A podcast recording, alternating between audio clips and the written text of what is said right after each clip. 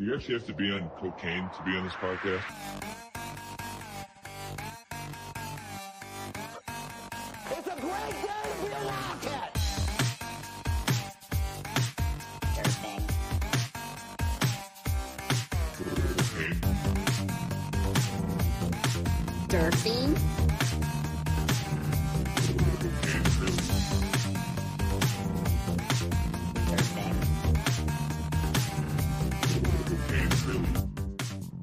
What's up, everybody? You're listening to yet another edition of Cocaine Willie. I am your commissioner, Bob Trollsby, and as always, I'm joined by my two co-hosts, the good chef Andre Napier and Fireball Matt Marchesini.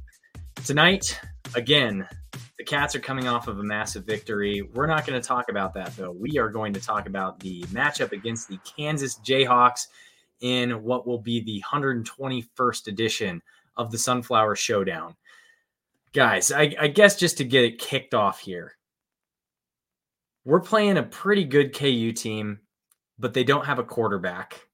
that we that I mean, we don't know who's playing quarterback.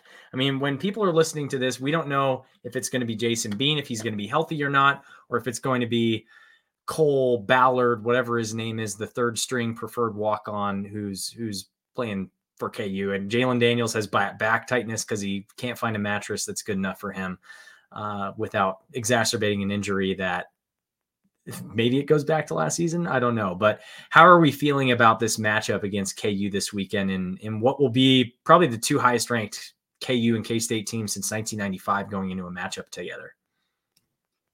I'll let Chef go before I negative Nancy this whole thing. I'm, Great. I'm, I'm feeling Getting off to a strong start.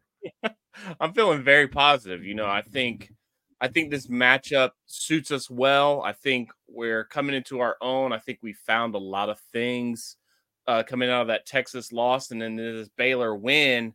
I think we've seen this team grow and do some things that, you know, we hadn't done all year. A defensive score, a non-offensive touchdown. Absolutely huge. I think now we're are we road tested versus decent teams? That's the one question that we have.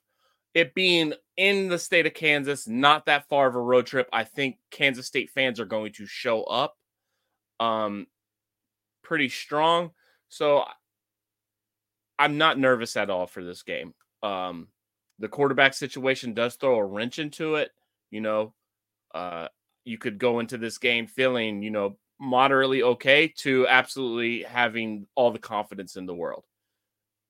So I was nervous for Baylor and I was had my, you know, you know, I had my hesitancies with that Baylor game being 95% favorites. Uh so I'm I'm on top of the world right now. KU's going down. Oh my God. Here it comes, everybody. All right. We have not played a decent team on the road and won this season. We have not. This is a rivalry game. This is the best, one of the best teams KU has had in 15 years, whatever. The thing that I struggle with about this game is it's for me, it is obvious that K State is the better team right now. Um, you could say that with Jason Bean at quarterback or Cole Ballard at quarterback. But going on the road and it being a rivalry game, and both fan bases are going to be amped up for this game. There's no question about it. Doesn't matter who KU is going to trot out there at quarterback. But we have not played well on the road except for one game in that Texas Tech game, and we took their quarterback out, and that was very helpful so i i just had i have some just i have some doubts that this is not going to be like a game that we've seen the past 15 years. I just i i do feel that way. Um you'll hear my prediction in a little bit but this team is going to prepare uh, they've always come up for this game uh, with chris klieman as the head coach um, obviously, with Bill as the head coach, this team is always ready for this game. I will also say that from a KU perspective, this is the best team that we're going to see from them in a long time. And we cannot as a fan base go in there and think we're going to win by 30 points, let alone 14, I think this is going to be a really close game. And it's just because you may have a KU team that's going to play up to their competition. You have a K State team that, even though it's Kansas as a rival, we have yet to prove that we can win and execute in all four quarters on a game on the road. Haven't shown it this year. I would love to see it happen this Saturday. I really would. I think it's going to be a lot closer than people think. Um, there's there's just some factors at play here that make me feel that way at this point. How big of a difference do you think it makes that it's in the state of Kansas versus Texas or Oklahoma or Missouri?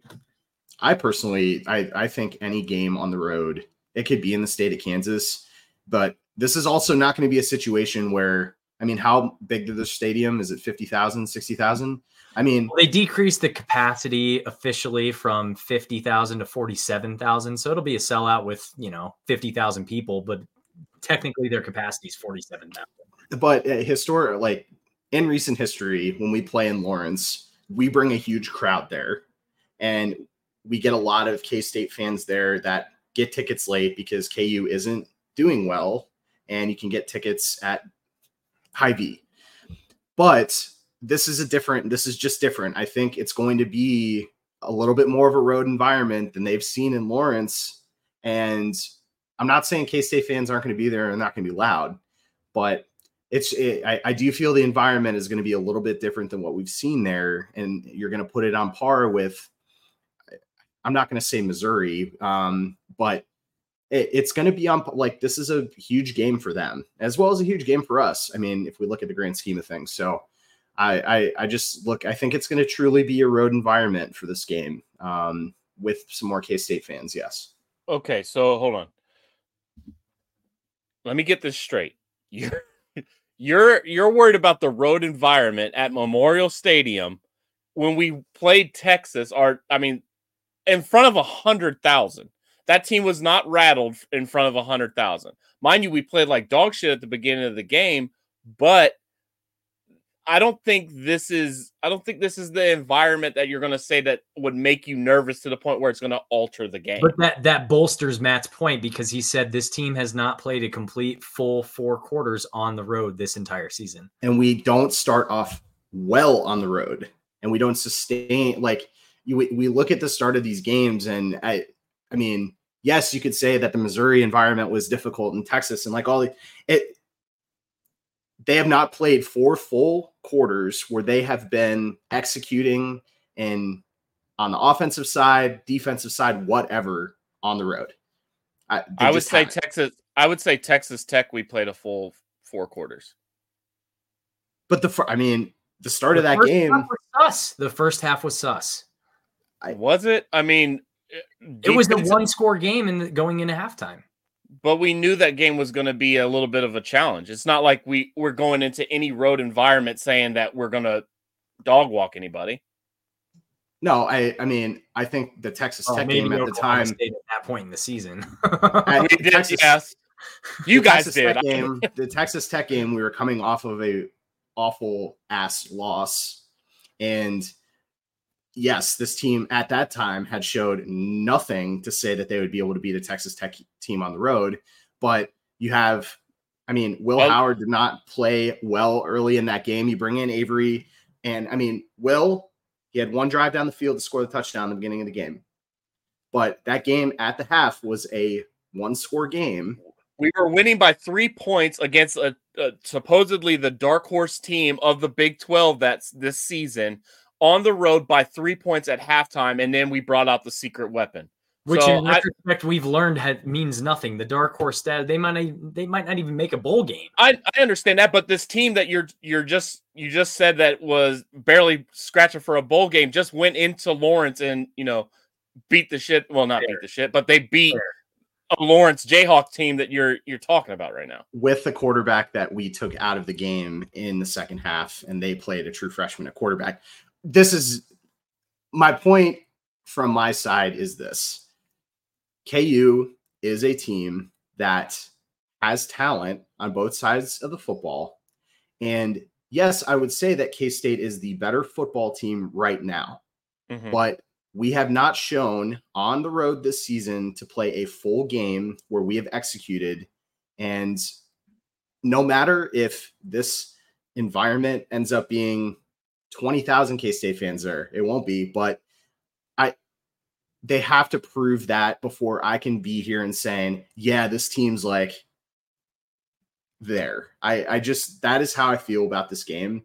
And I'll, who knows, I may be 100% dead wrong, and I hope I am on Saturday night. But that's my worry. I, I that truly is my worry. The you have two games left. You have this game on the road. The road we have played well on the road in those games, mind you, but we don't execute to get the victory, and that is where my mind is going on this one. Does that worry change for you regardless of who's at quarterback for KU, or does it change based on who's at quarterback for KU? Oh, 100%. I if we're playing Cole Ballard, my this changes. Throw it out the window.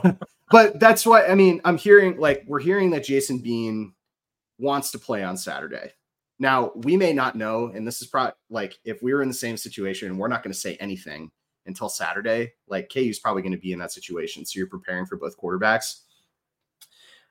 Playing against a true, you know, a, a freshman quarterback, we have shown this season on the defensive side of the football to scheme against that, get that quarterback to make mistakes and win those games. So, yes, my worry does change. That's incredibly that I'm saying that I'm putting so much stock in Jason Bean that it changes that dynamic.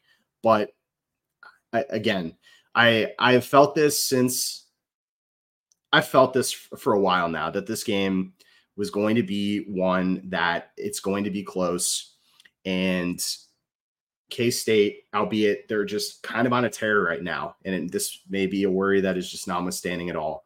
But they have not shown a full four quarters on the road this season. And so my mindset is they're not going to do it for the last road game of the season. I I, totally disagree, and I mean it's just this KU team is talented at certain spots, but in terms of the matchup that we're bring the Kansas State Wildcats are bringing to Lawrence, I don't think they match up particularly well. You know, Will Howard has established himself as the commander in chief of this team. He's he's reached pinnacles that you know not a lot of people thought he would get to. He's the all-time leading passing touchdown leader at Kansas State history. Kind of nuts for you to throw Will Howard's name in that sentence, and but it's it's deservingly so, and he's he's peaking at the right time.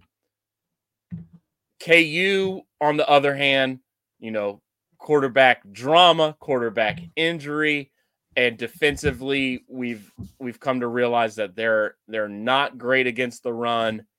DJ Giddens is peaking. Our offensive line is peaked. Uh, so I just think it's and defensively we're you know they have two good running backs that could pose problems. And if I was them and it was a quarterback situation where I would have to start a walk on freshman, I would honestly think about putting a Wildcat quarterback basically the entire game. A, a Wildcat running back, sorry. I I'm, I'm I thought I was on mute this whole time. God damn it. I'm sorry. I'm sorry. You're I'm not- laughing. You're not on mute. I was not on mute. That's my bad. Look, I, if it gets to that point, then my worries off the table. There's I, I no mean, worry. when's the la- the last time somebody ran out a running back at you know Wildcat quarterback for the entire game? What happened? uh, the 49ers against the Eagles, and they lost in the NFC That was bad.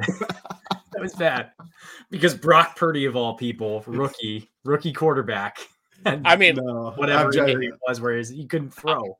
I'm thinking more two years ago, Texas versus us, and you know they just dropped Roschon back there and just said, "Hey, let's run the ball versus K State," and it led to a K State loss. So Throw back to when we had Deuce out of the Wildcat in that game too. That was a strange decision that was made. But that was certainly a choice. That was So- certainly a choice. what what about other than the road environment? Because there is a road environment that we've played in many times, and guys on this team have played in a number of times at this point. Uh, You know, so there are probably some guys on this team who there there are guys on this team who have played at David Booth Memorial Stadium twice now. You've got guys like Phillip Brooks, but Cooper Beebe who have who have played there twice, three times. I know Phil, 21 Phillip Brooks. Phillip Brooks has definitely played there three times. 19, 21, and 20. No, 19. This will be this will be his. This will be his third, but what I'm Okay, saying is they've, yeah. they've played there twice, twice already. This I will be what you're their saying, third time. Thank you for clarifying. Um, what have you noticed about KU specifically going into this matchup that scares you? What advantages do you think they have against K State in this matchup this weekend? Whoever wants Uh, to go first can go first, but I would say the rushing game personally. Yeah, I mean, I think from the offensive side of the football, they they've obviously done a great job in scheming against their opponents. Um, you know, Jason Bean has really shown his worth um, coming in as the backup to Jalon Daniels. Even though we saw some of Jason Bean last season, um, and he had his shining moments um, at certain points. But uh, Devin Neal um, is is a scary guy. I mean, he really is. Um, he's someone that just has this dynamic play ability um, to gain yards. And um, uh, there have been certain situations this season where we've been playing against a, a running back like that. And um, uh, the thing with the running game is you can extend drives with the running game and take the number of possessions out of this whole deal. And if we're in a situation where their running game is really working and we're not getting the number of possessions in this game that we would like to see when this gets close in the fourth quarter that's the thing that that does scare me um, of how they're going to scheme against our defense um, you know obviously jason bean has shown some great things passing if he doesn't play then that takes that dynamic piece out of it too um, but i would say i mean I, offensively they're a great offensive team if you think about it. I mean, they're 17th in the country, 18th in the country in efficiency. They're one spot behind us. So if we think about how good our our offense has been this season, KU is just behind that. Um, so this game, I don't think will necessarily be a shootout, but I think they're going to figure out a way to to take advantage of those possessions and try and find some points. So that's what that's what scares me. you obviously have to go to their offensive scheme. I mean, it's just you know it's unique. It's things that you don't see every day. It's not a triple option per se, but they definitely run some veers and some. They run some triple option out of like a pistol set or whatever. So it is a unique offense that you have to game plan. And on a week's notice, it is a little tough, you know, to have that in your in your repertoire for a defensive for a defensive game plan. But for me, what I would say is what KU has done good uh defensively is they they create turnovers and they score off of turnovers. They might not be statistically one of the best defenses, but when you know Cobee Bryant, uh, Cobee Bryant, is it Co- Kobe? Is it's it Kobe? Kobe. It's spelled C O B E E, I think, but it's Yeah. Kobe. Yeah. Yeah. So when when he gets his hands on the ball, or you know they get they get to the quarterback or whatever, they get the ball in their hands and they're usually going to score. So those are aspects of the game that you know can flip games and make it tough to win them on the road if a quarterback decides, hey, I want to turn it over two times and one of them's a pick six. You know, those are game flippers. So those are things that I'm looking for.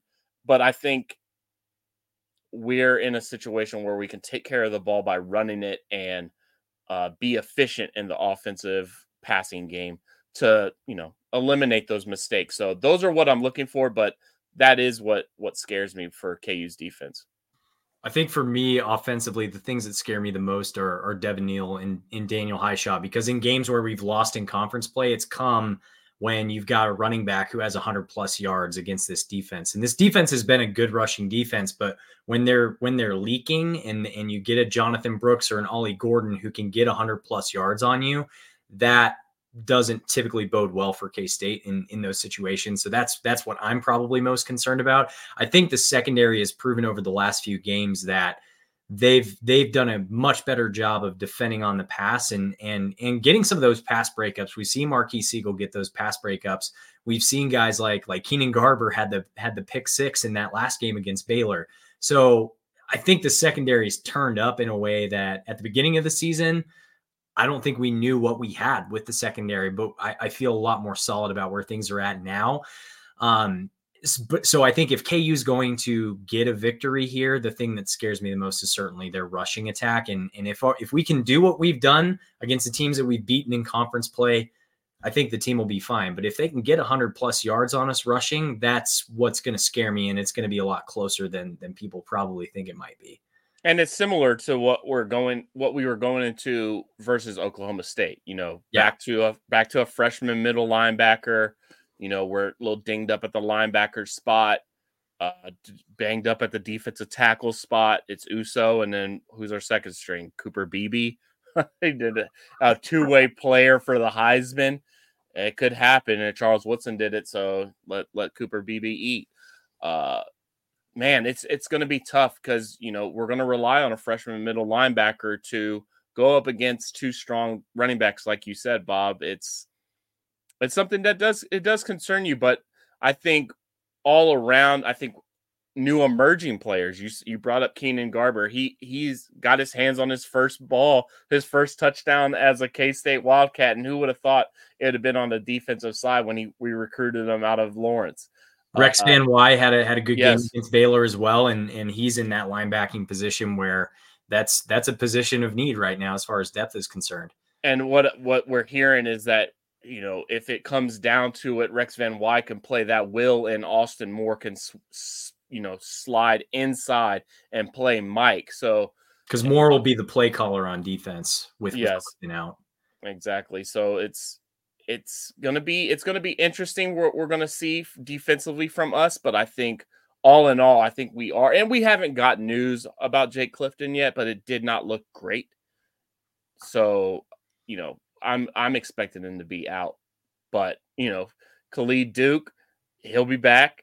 and we didn't see him basically for the Yeah. entire game. So I think our de- our defensive line has stepped up, and our D yes, yeah, Wildcat Country. Let's fuck. He's he was out there doing it. He was letting that Wildcat Country ride.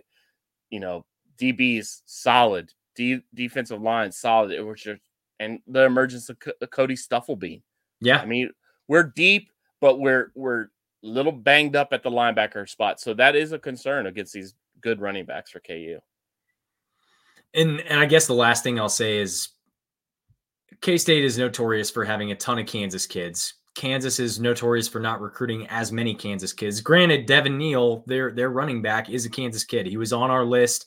We offered him. It came down to the wire with him, and, and he ended up going KU. But Kansas kids will always get up for this matchup because it means so much more to those of us who did grow up in the state and, and know what this rivalry means. Because I'll ne- I'll never fucking forget. I want to say it was the 2007 game, and there was a 2007 we lost to them, and we had a, we had a good team that year with Josh Freeman and Jordy Nelson, and unfortunately ended up not not quite going the way that that I think we could have probably gone that season with the talent that we had and that's just Ron Prince squandering some of that talent and, and being an absolute sociopath. But I'll never forget when I was in the lunchroom at school and this kid had created a cardboard sign that he was wearing around the lunchroom that had the final score of the game on it. And I'm like, bitch, you haven't even fucking won this game. Like in in the entirety of your lifetime. Why are you why are you bragging about this? And What dude, a nerd. dude it drove me but it drove me crazy and and yeah they've only gotten i think five wins in my lifetime in this football matchup but the wins that they get they they sting and they hurt and they hit me hard and i never want to feel that feeling again that i felt in the lunchroom in middle school but yeah i i, I hate ku i respect their team i respect lance leipold for the job that he's done there and I respect a lot of the talent and, and seeing guys like Devin Neal. I, I wish him all the success in the world, especially him being a Kansas guy. But we have more Kansas guys, and those guys, Cody Stufflebean, Keenan Garber, Cooper Beebe, those guys are going to get up for this matchup, and they're going to want to beat the piss out of that Lawrence team in Lawrence, the Jayhawks team in Lawrence. But this this matchup means a lot more than than games against Iowa State, than games against Oklahoma State, because it just there's a reason why they protected this rivalry for four more years. Do you have mm. any lunchroom bully stories, Matt? not about the K State KU football game. nobody knew that. Nobody knew what K What about State the SUNY? What about the SUNY was. Albany versus at- SUNY whatever? no, SUNY Albany and Siena. Now that's a that is a Oh. crosstown basketball rivalry if I've ever heard one. Go Saints. Go Saints. Oh, um Jesus Christ. yeah. Siena, probably. Siena. Siena. Saints Yeah. when the Saints go marching in, chef. Yeah, I was just about to say that. you stole it from me. I it's That's her fight. I don't song. know. I don't know how Matt feels so nervous about this game. I just don't get it. You know, it's it's set up perfectly for us, and and especially especially now. I don't. I think this team is so focused because we're back in the we're back in the Big Twelve title race. We're back in it. That's why, chef. Everybody You the, th- the thing that is so annoying this week, and we're going to talk about this later, is we're talking Big 12 championship scenarios. We need to guess what? It doesn't fucking matter unless you win the next few games. It doesn't. but look, but look. That was the oh, same okay, situation last year, though, too. We Yeah. had in that matchup last year, and I was more nervous probably for that matchup than I am this year, primarily because of the quarterback situation with KU, because they had Jalon Daniels back at that point. Yeah, I mean the the player the the players we don't they don't think about this shit like we do. They're not sitting on Twitter like, "Oh, let's look at all the different." Unless you're You know, Ben send it- after the Texas game saying, well, you know, Well, he's looking for- that noise. He's looking for those bullies that were in your lunchroom teasing and stuff. We're he's looking for that. he, He, was ain't just, worried. he was just reading Chef's Twitter timeline. Let's be honest. Never, never. He's pulling I- the receipts, pulling the receipts. My receipts are clean, baby. The IRS is coming after me, and uh, they're clean. They are clean. You're muted, Matt. You can't find nothing on me. Yo, th- these are fighting words right now. these are fighting words. Any any final thoughts on the KU game before we get to predictions and recipes for success in any of that? Because I have one one more question I want to ask the two of you before we get I- into that. I got one. Special teams. How are we feeling? Because the Baylor game was not our best showing. Uh, you know, two long ass punt returns, long ass ones, and then the, there was a kick return that was close, and then a, a fake field goal, which was, I mean, the most obvious thing I've ever seen in my life. I think that, and I think the coaches knew it, and the players knew it too. It's just they didn't know exactly what they were going to do because the defense was out there. It was the defense that was on that kick block or whatever. But I mean, what do you what do we think of special teams? Because Tennant rebounded, Yeah, he was perfect. he was perfect. Uh, and kick return looks solid. Uh, with Treshaun Ward actually taking a couple, he took one almost forty. He almost broke it to the house if it wasn't for one player. I mean, how are we feeling? I don't know how KU special teams are this year. I haven't looked at it. Well, Sean Oh. Snyder is on the KU staff right now. So And he's talking to the team. He's talking. Oh yeah, he's talking to the team about how meaningful this matchup is as a first year coach at KU. Okay, cool. he has he has no history on it from the other side. I mean, it, it's just kind of it would be that would be weird to me if I were he- listening to a coach talking about how one sided it was. I wonder if he like went into like auto K State and accidentally slipped like uh, K State where we've got to do this thing, and then you know just like Oh, he is a robot. He could have just malfunctioned for all we know. oh Lord God, conspiracy theory. The I mean, are fake. special teams wise one of the things I, I am most keen on looking at in these games has been Chris Tennant and seeing if he's solid from from you know kicking field goals and extra points and and he was 100% and and really he slipped up in that Texas game with that what 28 yarder but outside of that he's looked pretty solid most of this season I, I feel like he's got his mind in the right spot when we're looking at the returns and stuff, I'm I'm definitely at least encouraged by the fact that that we're returning things longer than we were before. I, I kind of like seeing Treshaun Ward back there returning kicks as opposed to a guy like Phillip Brooks or Keagan Johnson. But um, yeah, I, I, feel better about it than I did maybe game one or game two. Just just knowing that we didn't quite know what we had. I just don't know that we're ever going to go back to the special teams U moniker and and have those. You know, we're going to house or we're we're going to have an opportunity to house a kick every game. I just don't see that right now, and and and it doesn't feel like they've maybe put the emphasis on it that Snyder put on it. So doing what we've been doing is fine with me. I'm I'm fine with it. I love seeing guys like Toby O doing what he did in that last game against Baylor, where that dude is a freak athlete. We need to find whatever ways that we can to get him involved in the game plan. And if that's on special teams right now, then fucking go for it because that dude, that dude lit up the Baylor returner. And that was that was fun to watch. He's the fastest guy on the team. I mean, we we have to get him involved. So I'm I'm fine with where special teams are at. That's that's kind of where I'm at. Yeah, we had a punt return. We had a block. Like, what? what it wasn't really. It wasn't really a block.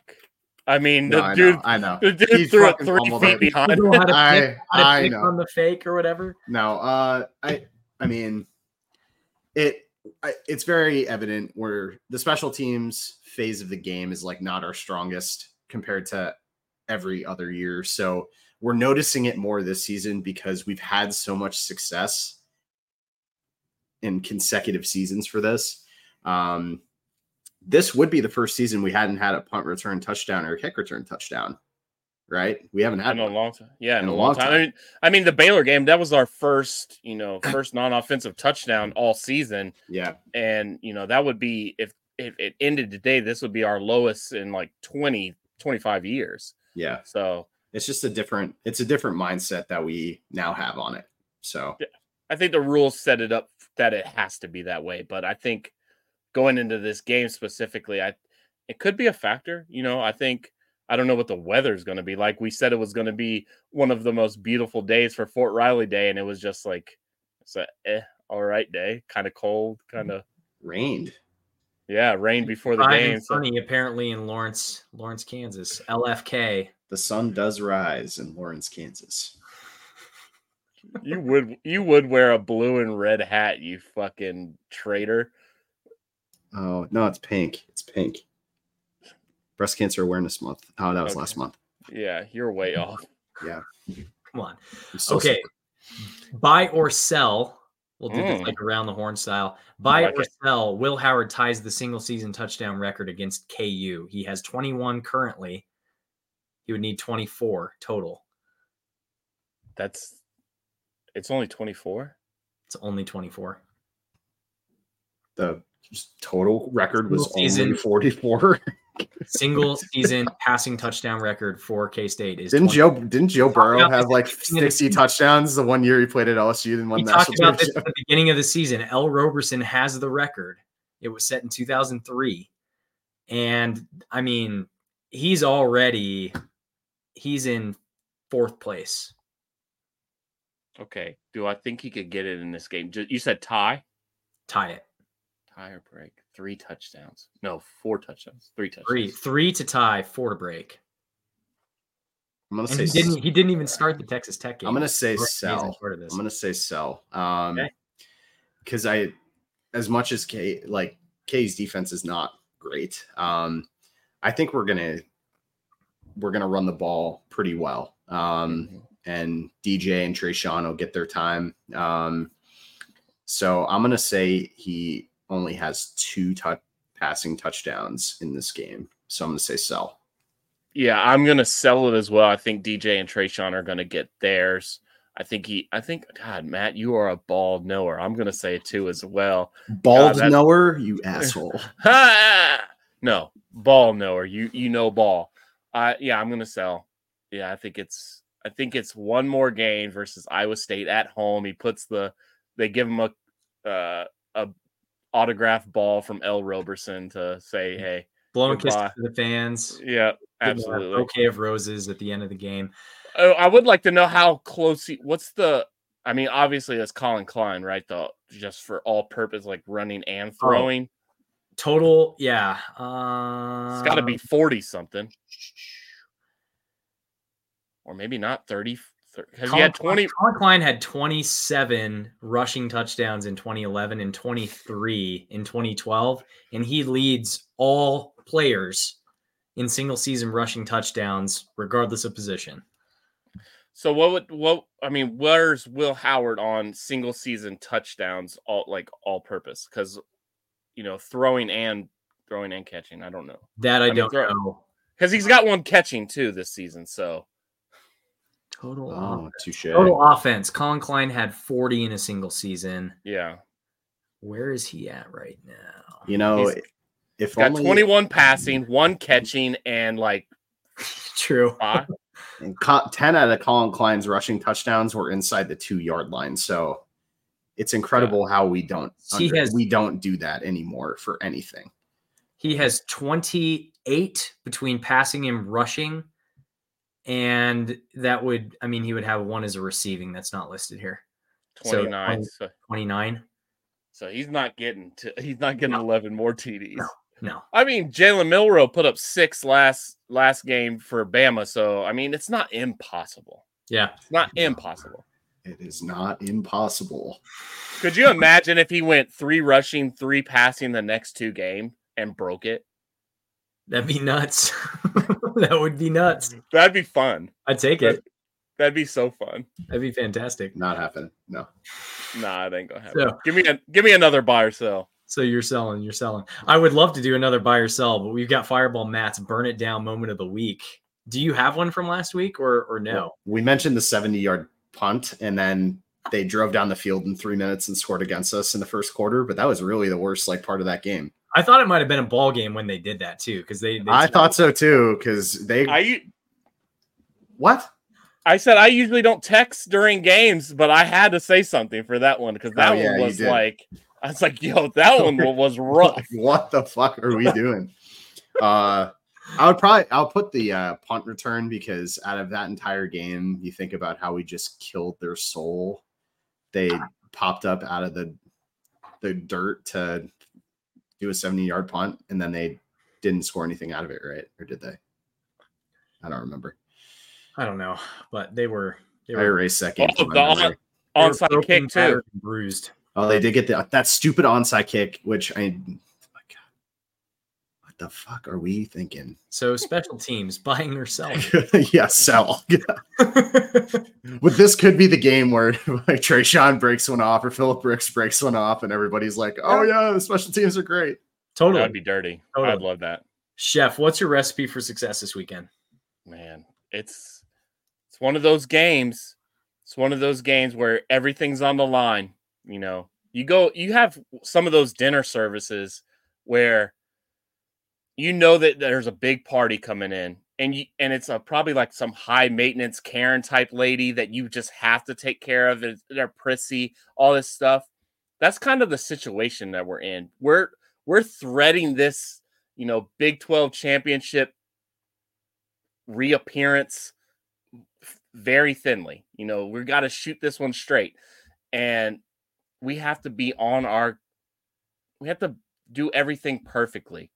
And I think this team is built where we can. We've we we're senior laden.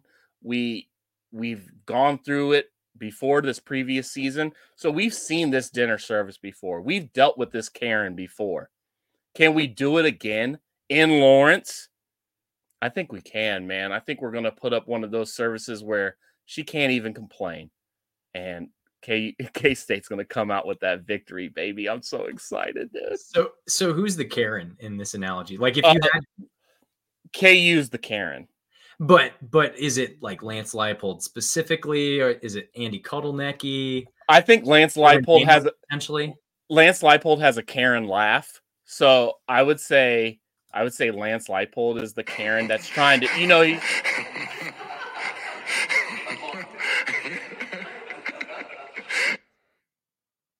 he, has he has a what laugh? he has a Karen laugh. He laughs in reverse. That was that was the thing that was funniest to me when when that clip first showed up. I I want to say it was special teams. You replied to it and said, "Why is Bro laughing in reverse?" He sounds like Boomhauer from King of the Hill. It's tough. It's bad. so he's the Karen in this situation, and the dinner service is us trying to thread our way back to the Big 12 title through all these tiebreaker situations. And you're not in a tiebreaker situation if you don't win the games. Right. So let's let's get some dubs, baby. Final score predictions. Let's go around the horn. I'll start with Matt this time. Oh no. Let's rip the band aid. I'm just ripping it off. Um, I think we lay a duck in this game and we lose 31 to 27. I'm sorry. I hope this Jesus is I hope I hope this is a uh like a I don't know. I don't know. I just I don't know. I have a feeling. It's gonna be close. Everybody's gonna murder me after saying this, but look, have to be honest. I have an opinion. All opinions matter, even if they're shitty. That is a real shit opinion. The shit opinion, and I I'm going on the record saying that I got the score 38. Can I have two scores depending on quarterback situation? No, No. one score. I, I got one score no matter what. If Cole Ballard plays, it's 38 to 10 K State. There you go. Okay, I got it 38 21 K State. All right. I've got 33 28 cats. Again, that was assuming that was assuming a Jason Bean might be playing there, but I think it's a close one. I think it's a close one. KU's going to get up for this one. They're going to have a better crowd than they've had in years at the David Booth Memorial Stadium. I just I, I feel good about the matchup, but I don't feel overly confident about it because I agree with Matt as well that we haven't played four full quarters away. I don't I don't buy that. I just don't buy it, man. Doesn't mean you can't win the game. I still think we win the game. What four 30 quarter what what four quarters didn't we play in Missouri? I mean, defensively we got smoked, but I don't think that's you know Fourth quarter. Fourth quarter. we were right there. We had a lead in the fourth quarter and we did not execute on offense to get the first down. Like, I mean, I'm just saying, like, every game on the road, we have had at least one quarter where we didn't put it together. Didn't put it together. That's that is what I'm saying. That's what I'm saying. That I'm that's not a football guy take, you know, because I mean, how that's not a football guy take. Like what what team has always executed every quarter, every game, road, home, every one of them? What team does that? I would argue that in at least one of the three home games that we've just had, we executed in all four quarters of the game. Yeah. I don't know. I'm not saying you like That Execution is- the execution- was absolutely executed in all four quarters. execution is uh, it could be. I I heard people complain about Will Howard in that game. Oh well, that's because you've got fucking Tuscaloosa fan, K State fan on on the message board saying that oh you know whatever blah blah blah. It just doesn't work that way. I just that's you know what as you just told me five minutes ago I know ball and now you're saying like That take is just not a, a football guy take. I I'm sorry that a- I'm I- sorry that Jar Jar Binks was upset that that Houston the Houston game wasn't hundred percent perfectly flawless from from end to end. But it and I'm not expecting like about as perfect as it could have been. I'm not expecting like I'm not saying a flawless game is you score every drive and you the other team goes three and out, but it's certain points in the game that where momentum can swing and it's how you execute based off that. That's how that is what I feel about that on a quarter to quarter basis. Okay. And there I- was I- no opportunity for Houston to capitalize on any kind of momentum change. Baylor could have done that if they if they went after it was seven to seven. If they had gotten a stop on defense, that could have been a ball game. But K State didn't let it happen. So they they capitalized on snuffing out any kind of momentum change that could have happened there. Well, hopefully we run a perfect game for a little Matt so we can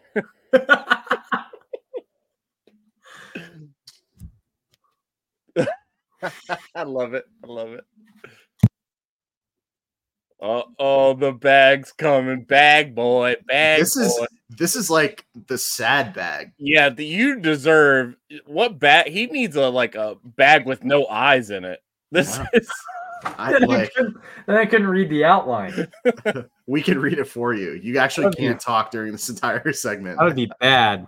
That would be bad. I did get feedback that is that too loud? Yeah, it sounds like you're I got feedback that I couldn't be heard through the bag. as a guy fine. that's been in the bag a lot, you're fine. you got to cut out the you got to cut out a mouth hole though. Oh, fuck the mouth hole. Each week, we share our locks for three Big 12 matchups, one national game of the week, and one sicko game. And last week was bad for me. I went 0 and 5, but it was bad for everybody. The other two guys went 2 and 3 each. It's a bad week across the board, but nothing can beat 0 and 5 because that's literally the worst you could possibly do. So, I think everything can beat 0 and 5. Yep. Yep. Season standings. Fireball Matt is in first with a 26 27 and 2 record overall. He's below 500. That sucks for him. Chef is in second with a 25 28 and 2 record, and I am in last with a 25 and 30 record overall. And with that, the winner of the week last week was neither of you. So one of you pick who wants to go first and just go for it. Rock, paper, scissors. We've got a rock, paper, scissors happening for those of you listening on the audio feed. And the victor I'll- is Me. I'll be going first. Paper beats rock every time. Uh let's go to these Big 12 games. Let's who says yes? My, I'm, I'm doing this on the fly, by the way. Because That, that's always trended really well for you. So no research whatsoever. no none needed. Why can I not find any Big 12 games? Uh, do you want me to go first because I've done my due diligence? I mean, I, I guess I could go sicko game first if I have to. No, I'll go Big 12. We're here. We're here, baby. My first Big 12. It's these are the easiest locks of the year. It's the easiest ones. Iowa State plus seven and a half on Texas. This is this is the dream scenario, and I think everything's lining up for it. Iowa State routed BYU in Provo just demolished them. They look tough. I, I am getting nervous about that game. The fighting Campbells, he's not up for any jobs this year, so he's just solely focused on them Longhorns. Michigan Well- State. He's been mentioned in reference to Michigan State. Ah, no, no, they want Lance. They he, want se- Lance. he seems like an Aggie, actually. Okay, now you guys are just starting rumors. That's sick. You guys need to stop that.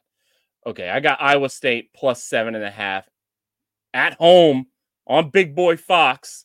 Then, I mean, UCF. Have they found something? John Rhys Plumlee, he's been kind of he's kind of banging on doors. He's trying to find something. Texas Tech, maybe that was their Super Bowl versus KU. Ooh back home, Texas Tech. I'm going to take UCF plus two and a half. Plus two and a half. And then my third Big 12 game, God, 24 and a half. That's so many points on the road. But I'm taking them. Minus 24 and a half OU. Let's go, baby. They're going to stomp BYU. Those Mormons are on mission. Let's go. The Mormons are on mission. oh my, My- god. my my national game of the week tennessee at home after a letdown versus those missouri tigers i'm going to take plus 10 and a half versus georgia they're not worried about tennessee right now but they need to be knoxville's going to be bumping. They're going to have that all checkered boarded out. Give me give me those uh volunteers. Volunteering 10 and a half points. No actually it's the opposite way. They're getting 10 and a half points. Give me those points. Against Georgia? They're playing Georgia this weekend? yeah. Ooh, that's Yeah. gonna be good. yeah two versus well i don't know what tennessee is going to be after that loss but give me that game. And then my sicko game colorado state in nevada who that nevada team took this ku team down to the wire but they're in fort collins? Yeah fort collins minus 10 or 11 minus 11 give me colorado state. This i love the sexiest helmets are, are the ram horns on helmets. Those are absolutely dirty. Love the even though the rams the los angeles rams fucked them up putting that line in between them. Terrible. Give me colorado state minus 11 Wow. All right. Uh on my side of the ball, Big Twat, you know, Chef isn't even giving me the respect to even listen to my locks. Um, all right, Big 12. Uh, West Virginia, six and a half point favorite, uh, hosting Cincinnati, who is not very good. Um, so I am going West Virginia on that one. Oklahoma State at Houston. Now, Oklahoma State's a seven point favorite. I think this game is going to be close, but I don't think it's going to be like three point or Houston victory. Um, thinking maybe Oklahoma State seven to 10 point win. I'm taking Oklahoma State. And then Iowa State hosting Texas. I believe Iowa State's going to have some magic this weekend, and they're going to upset the Texas Longhorns. The names, um, that could be good for us if we win the next few games. So I'm going to Iowa State covering eight against Texas. My national game of the week Arizona and Utah, two ranked teams coming to the Big 12. Arizona on a pretty good run right now in the Pac 12. They're five and three in conference, seven and three overall. Utah, seven and three, four and three in conference. Arizona hosting Utah. I'm Arizona's a one point favorite in that game. I think Arizona is gonna beat up on Utah. And then my sicko game of the week, going back to the Big Ten, Northwestern kind of on a little bit of a tear after they fired their coach for a good reason. Um, Purdue, not great right now. I think Northwestern's going to go. They're going to get a dub at home. They are one and a half point dogs against Purdue. Northwestern wins the game. Wow. Wow. Love that. Well, I've got my locks now, but you probably shouldn't follow them because I went 0 for 5 last week. But for the Big 12, Fade, got- fade the fade Bob's picks. Fade Bob's picks. Fade Bob's picks. So I have the West Virginia Mountaineers minus six and a half versus Cincinnati, who sucks. I don't care that they just got to win this past weekend. They suck. They're horrible, and their their chili is dog shit. Horrible, horrible chili, dog shit chili. So I'm going with West Virginia. Go Mountaineers. Let's go Mountaineers. TCU minus 12 and a half versus Baylor in the rivalry. I guess they're trying to rebrand this rivalry to the Blue Bonnet Bowl or something. Stupid. Stick with the name. Stick with the name. You can't just change the name of your rivalry after playing it for 110 years or whatever they've done. TCU by a million. I'm taking Texas Tech minus two and a half versus UCF. UCF is going to be hangover, hangover central. Their board shorts with the side of regret is coming back to haunt them. Texas Tech gets a big victory. They're right. They're riding high. They're rolling off of a big win against the Hawks. Give me Raider, Raider Nation. National game of the week. I'm going with the Washington Huskies plus one and a half at Oregon State. Washington, they looked a little sus last week, but they are still in the college football playoff picture. They're going to beat the Beavers. Go Huskies. Go Huskies. My sicko game, I've got the Iowa Hawkeyes. They're undefeated since they fired Brian Ferentz, by the way, and they scored 22 points and shut out Rutgers last week. Which, if you would have listened to my locks last week, you would have picked Rutgers, which was the wrong side of this one. So I'm going to get my mind right. I'm going to pick the Iowa Hawkeyes. I think they're going to beat Illinois by more than three and a half points. So let's go, Hawkeyes. Will there Well- be more than three and a half? That's what I was gonna say. There were 22 last week, baby. 22. They And still hit the under on that record low line of 27 and a half. Yeah, we need to get Russell Buchanan back on here to talk about Brian Ferentz getting let go at the end of the season. Mm. Rough Yeah. for Iowa. That was, Matt, that was pretty Could tough. you imagine just knowing that you're going to a football game every week and your offense isn't going to score like more than two touchdowns? Did you see that video? Of the, us. Did you see that video of the uh the Iowa versus I want to say it was like Illinois game, and they put like the old timey filter, so it looked like a 1920s football game with the music in the background. That was absolutely classic. Just you know, Was the music like dun, dun, dun, dun, dun, dun, dun, dun, basically basically old circus music. Yeah. Dude, my, my favorite thing during the Brian Ferentz saga was the the climb for 325 or whatever. And I think it was Reddit CFB that was putting it out every week or Sickos Committee, one of the two. And they they had the prices right music for like if you win something on the prices right or if you lose something on the prices right.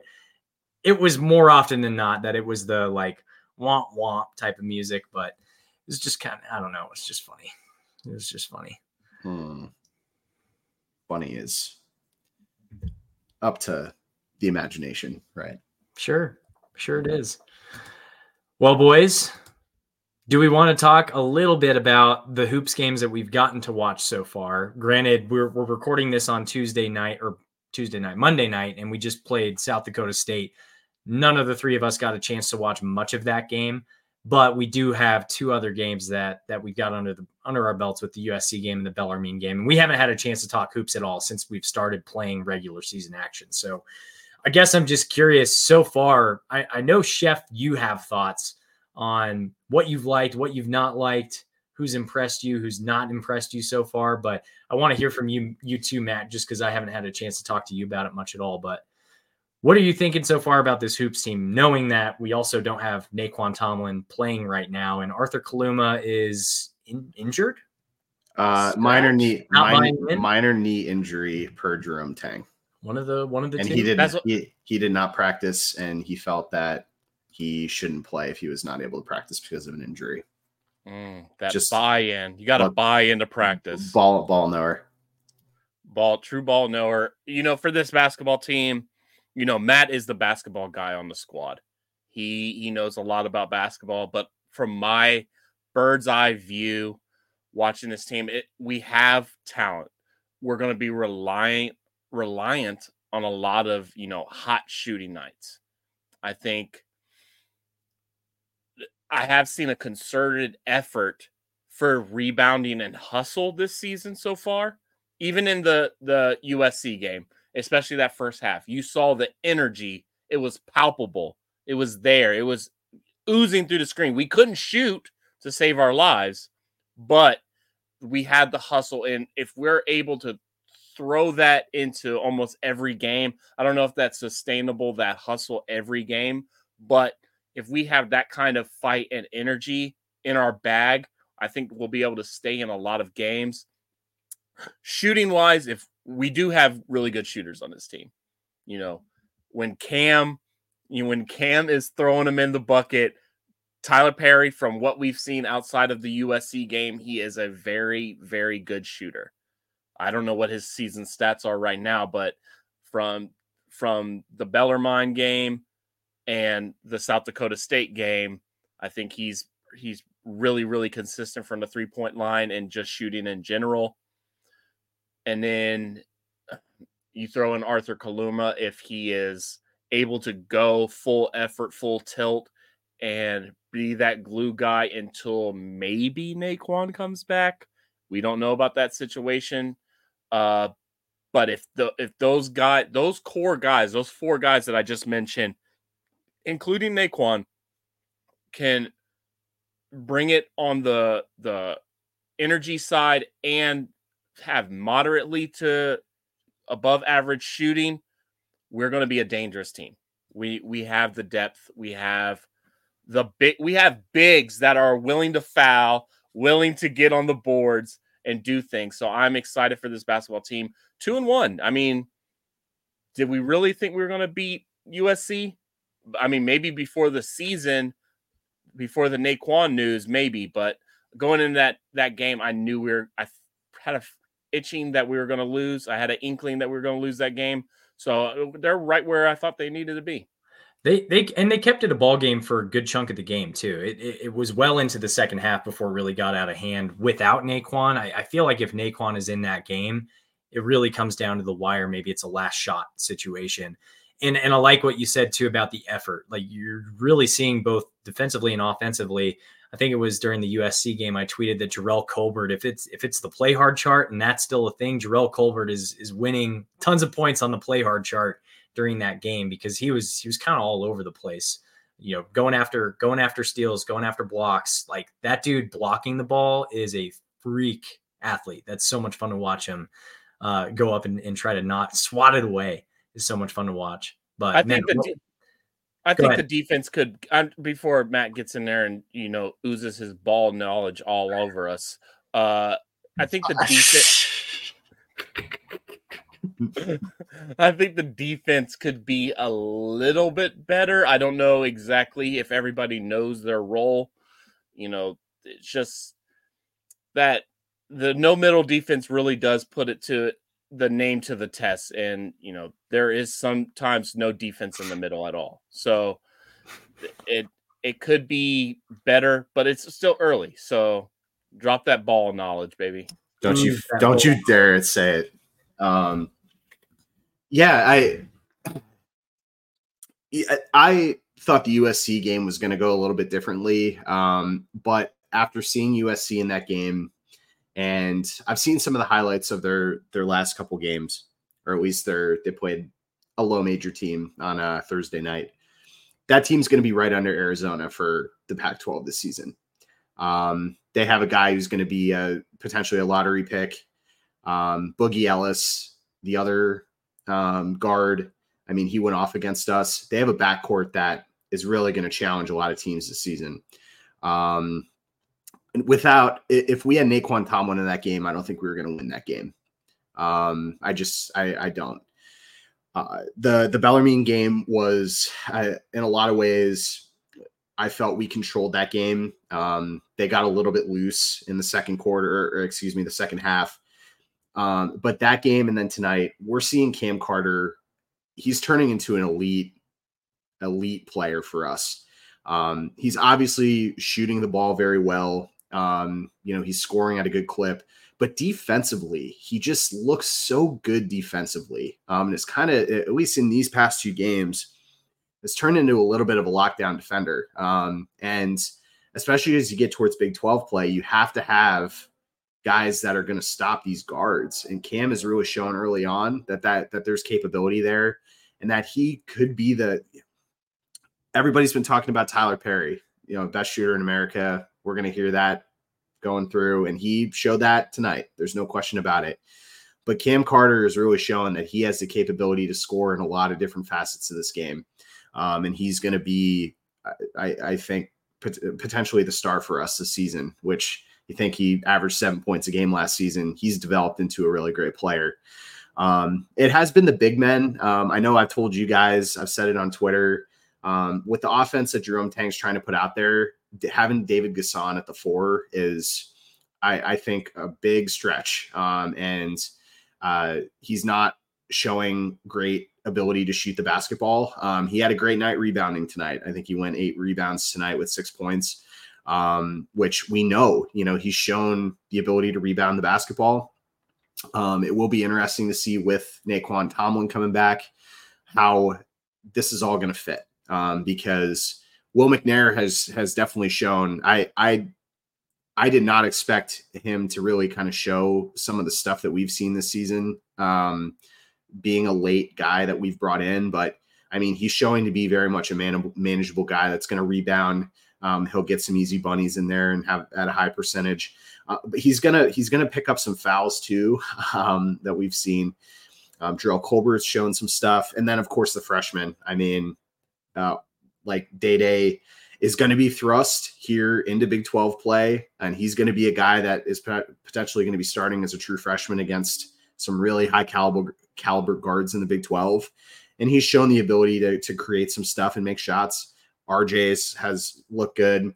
This playing time they're getting with Nae'Qwan out, Ques Glover out, and then Kaluma out tonight is going to be huge for Big 12 play. Um, I think that bench is going to really provide some spark. Um, you're going to get some young guys out there who have capability to make shots. Um, I think the defensive part is going to be a little bit of a struggle, um, especially with some of these younger guys. But I, I have optimism with this team. Um, I we last season, you know, I we had that terrible loss at Butler. Uh, it, this team kind of looked out of sorts in non-conference play. I mean, we got to the the tournament, um, which looking back, that tournament we won last year was those teams were not great in that tournament. But uh, this upcoming week with Providence and potentially Miami, Providence is going to be. They have a new coach in Kim English. A lot of people in K State fandom know who King Kim English was. He was a great player at Missouri. Um, he's leading that program this season. they're going to be a hard fought team to try and beat. And then if you are able to get by Providence, you're going to be playing Miami, who has, I think, the second or third best backed court in the country with Wooga Poplar, Nijel Pack. So we're going to get I the, the USC game, you could consider it a test. The Miami game, it, I think you're playing a better team than USC. And so you're going to have to find ways to to make baskets. If you shoot anywhere close to the USC game, it's going to be lights out in that game if we got to that point. If we shoot like that versus anybody, we're gonna we're definitely not gonna win. Correct. Uh, I I will say this that that Miami team, you know, went against arguably the worst team in the Big Twelve on their home court in UCF, and it was a battle. Uh, I don't know Yeah. if that says more about UCF than it does Miami, but it is a one game off, and it is a one game test against a team that we will play that we would assume that we are going to be favorites over. Um, so I mean, Miami does show, you know, growing growing pains as well. The schedule, Providence. I mean, it's just down the road. It's it's gonna be it's gonna be a test, and I, I a lot of people are talking about the the schedule that we put together. If it was too much for this team, and how we're scheduling now under Jerome Tang, I I like it a lot. I like premier matchups. I like games that actually matter this early in the season. But I wanted to I wanted to pose a question before we probably get out of here. How do you I mean last year was an exemplary team led by Marquis Nowell. Probably the, you know, one of the most uh true leaders that we've ever had at K-State in any sport. I mean, he was the build of a leader this year we don't have that leader and how Jerome Tang has talked about this team and the you know buy-ins and suspensions and all this stuff. Still accepting it- applications for leadership, like Yes. Does that worry you? Is that something that you think can get fixed? I mean, is that a long-term issue that you feel like we're going to have because it doesn't seem usually that's an off-season thing. That's not a 2 weeks into the season kind of thing that we're talking about for a basketball team. I think it it's a little bit different last season because Marquis Nowell was one of two players that stayed. Um, and I'm sure on his from his perspective, he felt ownership in the team because he decided to stay. Um, so if you kind of look at it this way, could it be Cam Carter? I mean, could he be the the the guy who is the leader? Or you go with a guy like Tylor Perry, who has been a leader and is the oldest guy on the team, I believe, might be second oldest because I feel like McNair's also pretty old. But anyway, could it be a guy like Tylor Perry who, um, you know, is going to be just has experience? So I, I wouldn't necessarily say it concerns me because I think last year was such an outlier in how uh, the construction of a program should be, and it worked out because you found excellent fits. Uh, the thing that maybe is a little bit more of a struggle this season is the the fits that we deemed to be what we would see out on the outside as fits haven't fit yet. Like Kaluma hasn't fit yet. He's obviously talented, but without Nae'Qwan Tomlin, is that the reason why Kaluma isn't a fit right now? Because that eh, the Ques Glover being out and Tomlin being out, I'll say this like Jerome Tang and his coaching staff had a, a way they were constructing the offense and defense on this team, and it was including these players. And I think Ques Glover was a little bit of a, a was a bigger loss than people probably thought because he was going to get some good time. Maybe he was going to be a Desi Sills of this team, six man, or maybe he was going to be starting at point. Who knows? But this team, I, I the way that I'm seeing it right now is you're just trying to find the best lineup that fits the fits what personnel you have right now. Um, and tonight we saw like you could arguably you have the third and fourth most talented players not playing tonight whatsoever. And you beat a team that is projected to win their conference and go to the NCAA tournament. I mean, South Dakota State has been a very good team, and you beat them by 20 something points.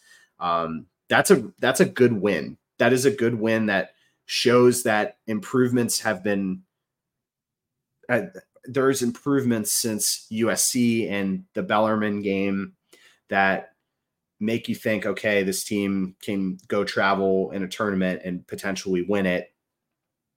Who knows? That's a game that Bruce Weber might drop with this roster in non-conference in non-conference play five years ago. Yeah, that's a game that he could drop, or it's like a, it's it's a lot closer. Um, and so I, yeah, I mean, I think we all thought this game was going to be a lot closer tonight than it ended up being, um, based off of not having Arthur Kaluma. Um, I, I, put obvi- money on this. I put money on that plus nine and a half for San Diego. I mean, yeah, South Dakota State. yeah, The Uh, other SD. yeah. Not But fun. I, I mean, I, I, th- I'm, I'm a lot more optimistic about this team just because it's obvious that the puzzle pieces haven't fully fit yet, and we're kind of making do with the personnel that are being put out there right now, and it's working, and it's working on a game to game basis, and I. You're just going to have guys coming off the bench that have to step up in these scenarios. Um, and if it's a freshman like Dai Dai or RJ Jones, that's huge. I mean, for us in Big 12 Buddy play Rich. or Buddy Rich. Yeah. Um, so that's why I, I have optimism in this team. Um, I know when we talked basketball a while back, I thought we were going to lose one non-conference game. Um, and albeit I did say that game was going to be at LSU and not the USC game. And LSU kind of looks like a dumpster fire right now. Uh, but we shall we shall see, huh? And Villanova lost to, to Penn tonight. So yeah, yeah, a 20, 24th or 25th ranked Nova team just lost Yeah. to, to Penn tonight. And again, we're recording this on a Monday, but I, I that that brings me to the last question before we get out. Team ceiling and floor through these three games. Have, have after watching these three games, do you feel like that's changed for you? And what would you say the team ceiling and the team floor is this year, having watched these three games so far? I mean, I I think the ceiling is a they'll be top three in the Big Twelve. Whoa.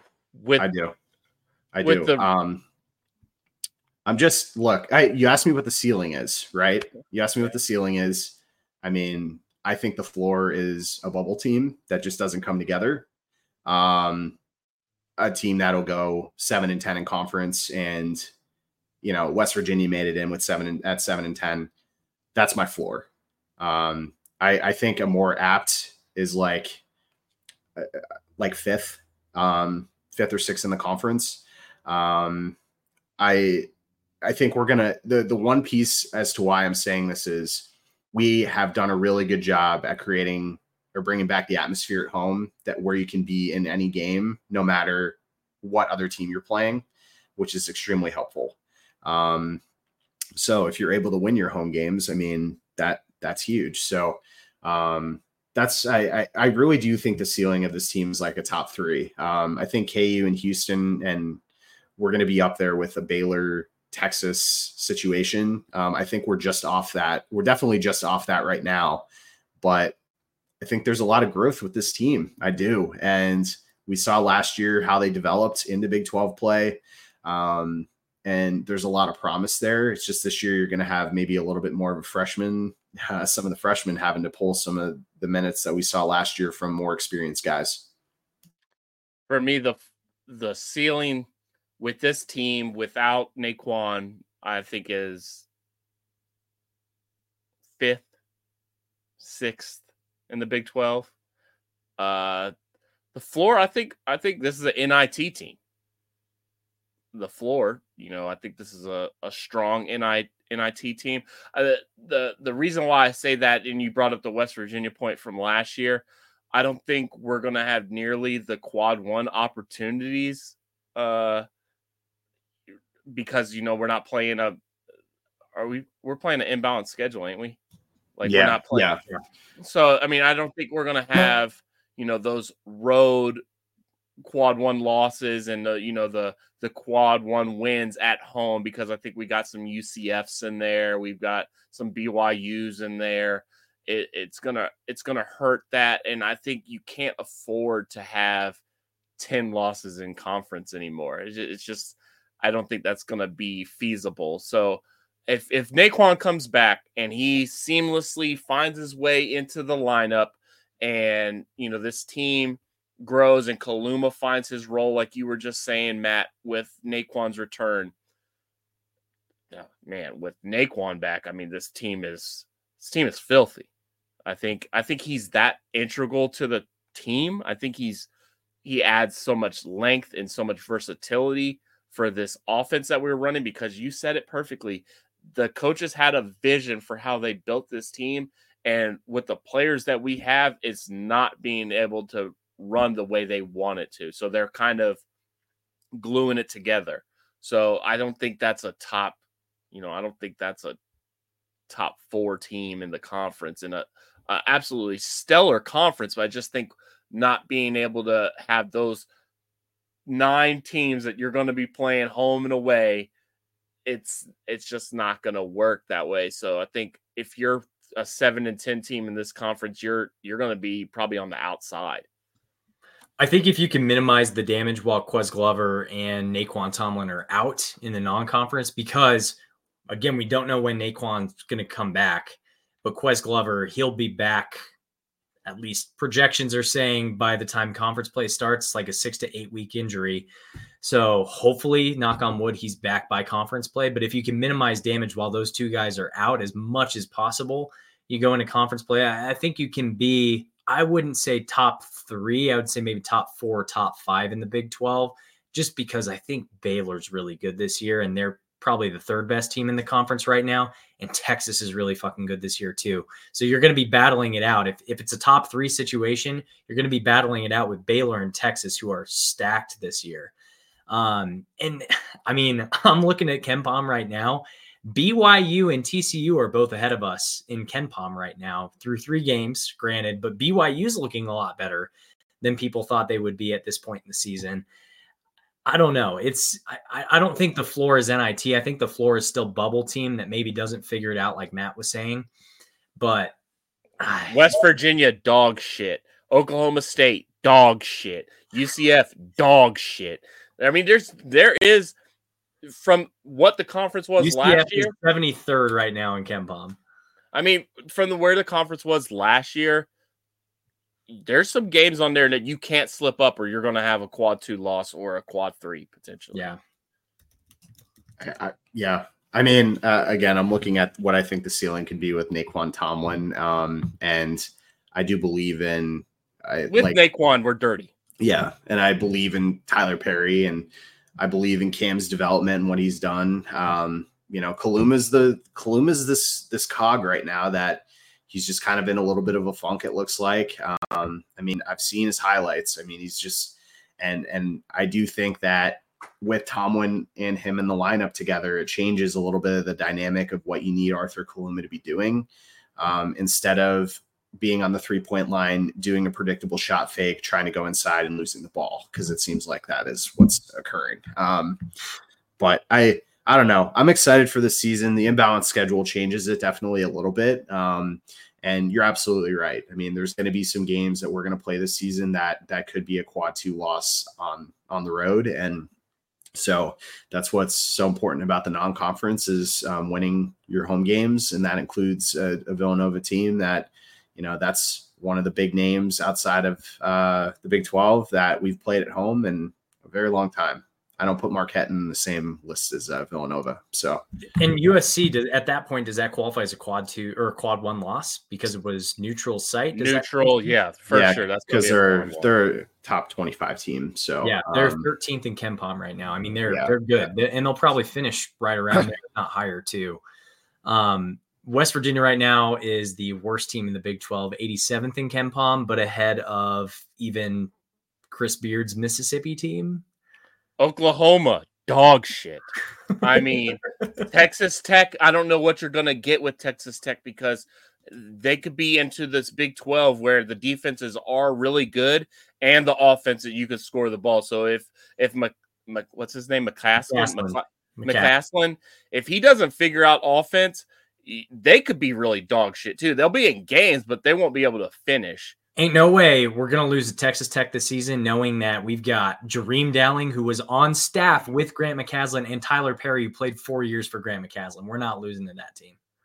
I mean, Jerome Tang coached with him too, so it's not like he doesn't know him either. So yeah, this is not happening. It is not I, happening. there's a. I mean, it's just who's the other team that we brought in? Cincinnati, probably dog shit. They Mm. are they are 52nd in KenPom. We're not going to truly know what teams are shit or dog shit until until right. December 31st. Other than West Virginia, does not look good right now. Losing that game to Monmouth. yeah, yeah. Best of luck to I- Josh Eilert or whatever his name is. Oh God, K State boy. K State boy. Well, for all of us at Cocaine Willie, thanks for listening to the show on your podcast feeds, watching us on YouTube. Do us a favor if you're listening on Apple or Spotify podcast, leave us a five star rating and follow the show. Give us a like on the video and subscribe to the channel. You can follow the show on Twitter or Instagram or follow us individually. I am at Bob Trollsby. Chef is at Chef Andre Napier, and Fireball Matt is at Matt Marchesini. Chef.